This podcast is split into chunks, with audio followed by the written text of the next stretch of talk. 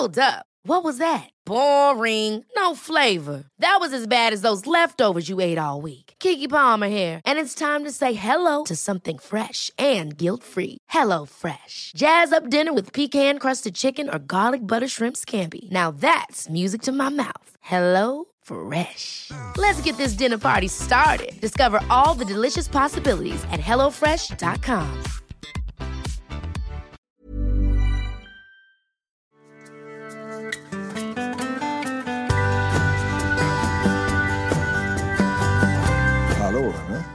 Välkomna tillbaka till den här lilla goda podden. Det är dags igen att växla några ord. Björn Rudman heter jag och eh, har den här podden om mental och fysisk och social hälsa kan man säga. Och eh, mycket då handlar om den stressrelaterade ohälsan och den stressrelaterade psykiska ohälsan. Och det, det är det jag jobbar med. Jag är samtalsterapeut och sitter dagarna i ända med eh, människor som är utmattade, som har tuffa vardagar, som har eh, dels eh, haft det tufft tidigare och även nu och där man kanske har jobbat sig till det i vissa fall och, och liknande. Men den stressrelaterade ohälsan är i alla fall, ska vi säga, någon form av röd tråd i min verksamhet. Och den här podden har vi för att eh, sprida lite mer kunskap, för att hjälpa till, för att göra mer för fler, som de brukar säga. Och eh, det är jättekul att så många lyssnar. Jag hade ju egentligen önskat att det inte behövdes. Att, att det inte fanns något behov av en sån här podd. För då hade ju allting varit i sin ordning. Då hade man ju fått hjälp där man skulle och man hade liksom... Det hade varit bättre. Men nu är det tyvärr inte så det ser ut. Och jag kommer att fortsätta och, och dela med mig och kämpa med den här informationen och, och kunna göra fler för eller göra mer för fler. Och idag tänker jag så här på tal om just den stressrelaterade ohälsan och, och vardagen och så där. Så kan man göra eh, ganska mycket själv faktiskt. Eh, och, man, och, man kan göra saker ska vi säga, från olika håll om man säger. Va? Och eh, en, en röd tråd som jag springer på hos mina patienter som är, som är ganska många och även när jag träffar på det digitala mediet så att säga. Eh, naturligtvis är tankar och känslor och, och reflexmässiga beteenden och sånt. Det, det är ju en grej. Va? Och, och, det jobbar man med och, och, på olika sätt. Och vi har pratat mycket om det här i podden tidigare och, och det finns massa informationer. En grej som jag tänker vi skulle lyfta idag. Det är faktiskt steget innan det där. Det är det vi kallar för sårbarhetsfaktorer. Det är det som, som gör att vi är mer eller mindre stabila, som vi har mer eller mindre skydd mot det här jobbiga som kommer. Och där kan man göra jättemycket själv.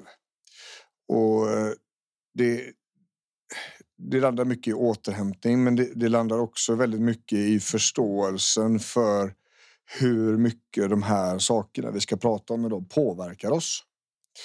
Och eh, jag tänker att vi ska börja med det som jag menar är den absolut största sårbarhetsfaktorn och det är sömnen.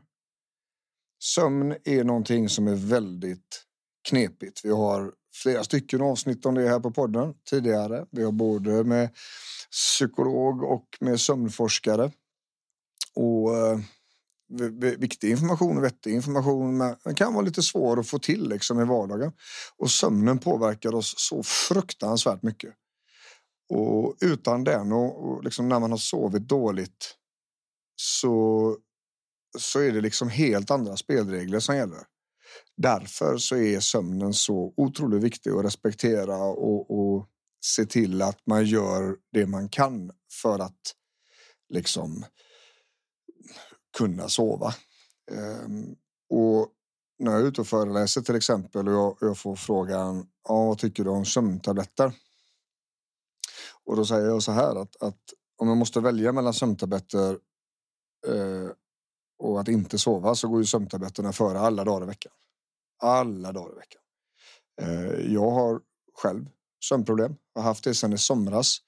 Också lite strulig ADHD med mediciner som inte riktigt funkar och hit och dit och, och jag har svårt att somna framförallt. Jag vaknar inte med, eh, upp under natten sådär men jag har exceptionellt svårt att somna. Jag somnar alltså inte utan medicin. Ehm, det finns nog flera orsaker till det men, eh, det, det, är ju så här att om man inte sover så fungerar liksom inte resten. Va? Så är det.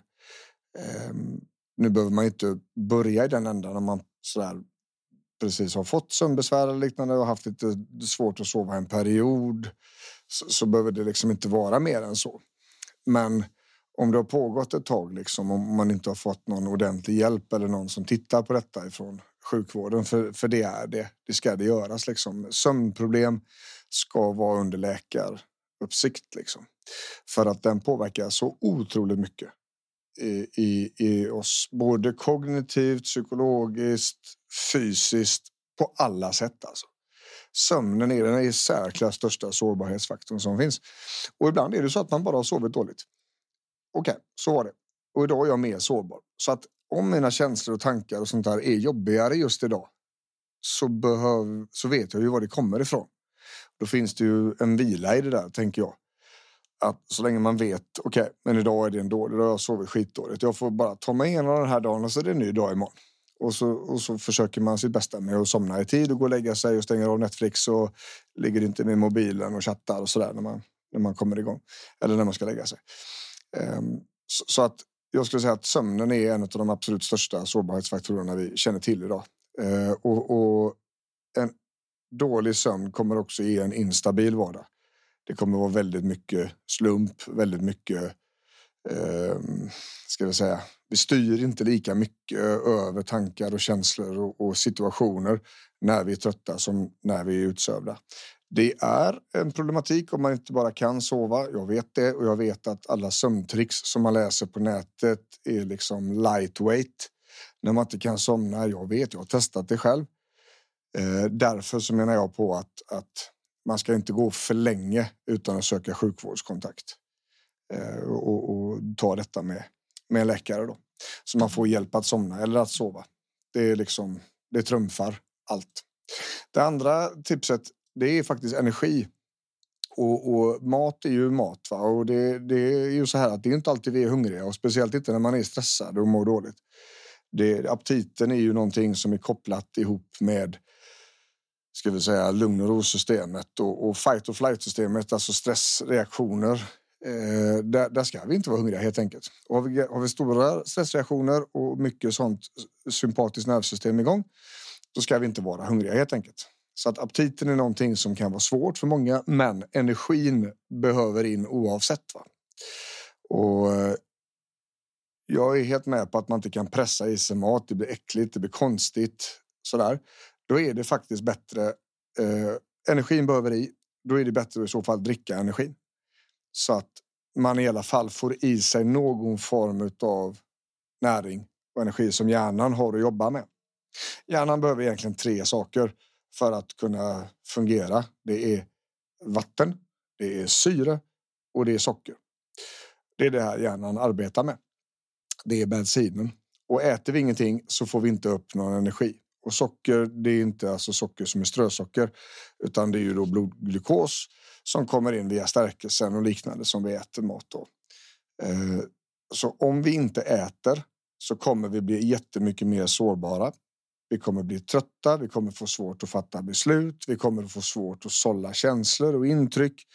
Och i en situation där vi är utmattade så är det jäkligt dumt och, och liksom blåsa i den elden där, där det blir onödigt tungt och onödigt svårt. Så att energi in är en grundförutsättning. Är man då inte hungrig, då får man hitta varianter på att få i sig den här energin.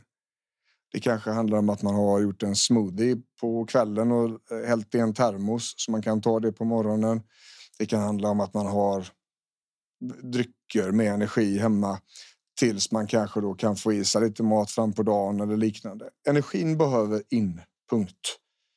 Eh, att man inte har aptit under en period där man är drabbad av stressrelaterad ohälsa, det är inte särskilt konstigt. Ehm, dock behöver energin in i alla fall.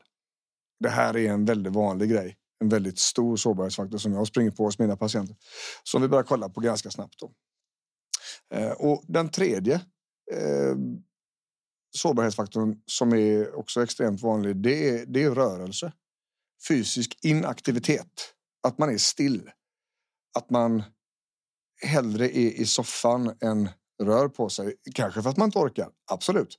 Men det finns det finns ändå en problematik med inaktivitet. Ja, man är trött, man kan inte röra sig så mycket och man ska inte bli mer trött av att röra på sig som vi hörde i tidigare avsnitt här på podden som ligger lite längre eller mm, näst bak i avsnittslistan så att säga.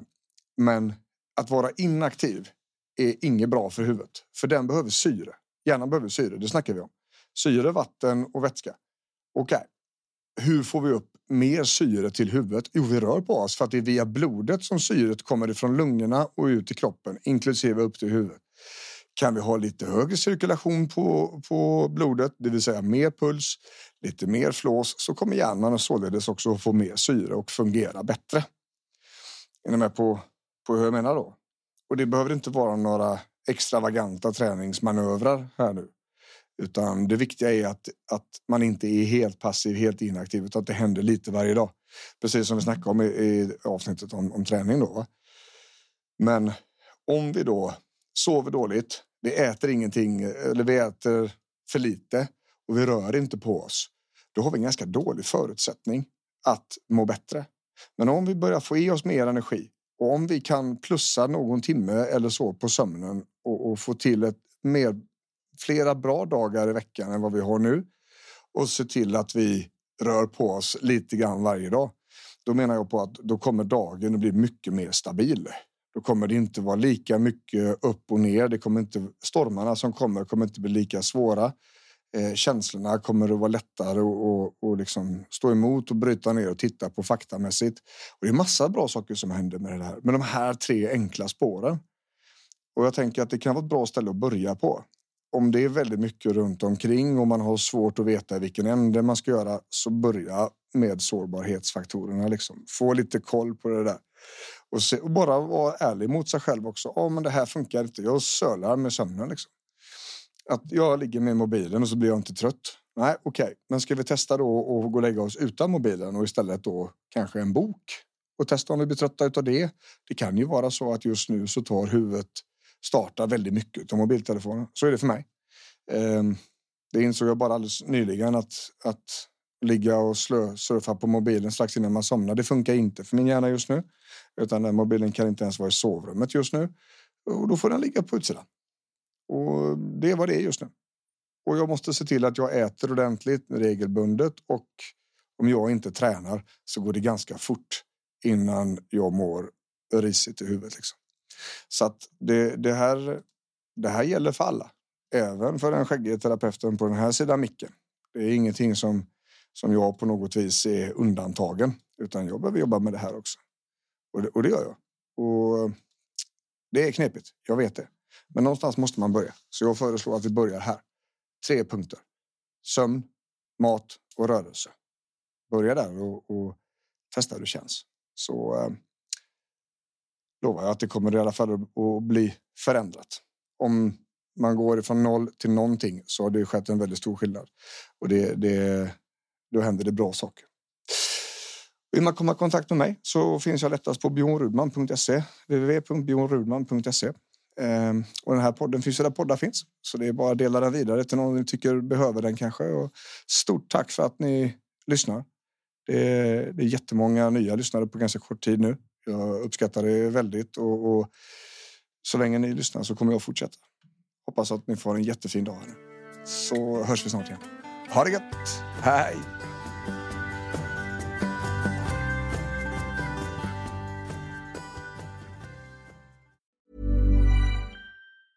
Hi, I'm Daniel, founder of Pretty Litter. Did you know cats tend to hide symptoms of sickness and pain? I learned this the hard way after losing my cat, Gingy. So I created Pretty Litter, a health monitoring litter that helps detect early signs of illness by changing colors, saving you money and potentially your cat's life. Pretty Litter is veterinarian developed, and it's the easiest way to keep tabs on your fur baby's health right at home. Go to prettylitter.com and use code ACAST for 20% off your first order and a free cat toy. Terms and conditions apply. See site for details.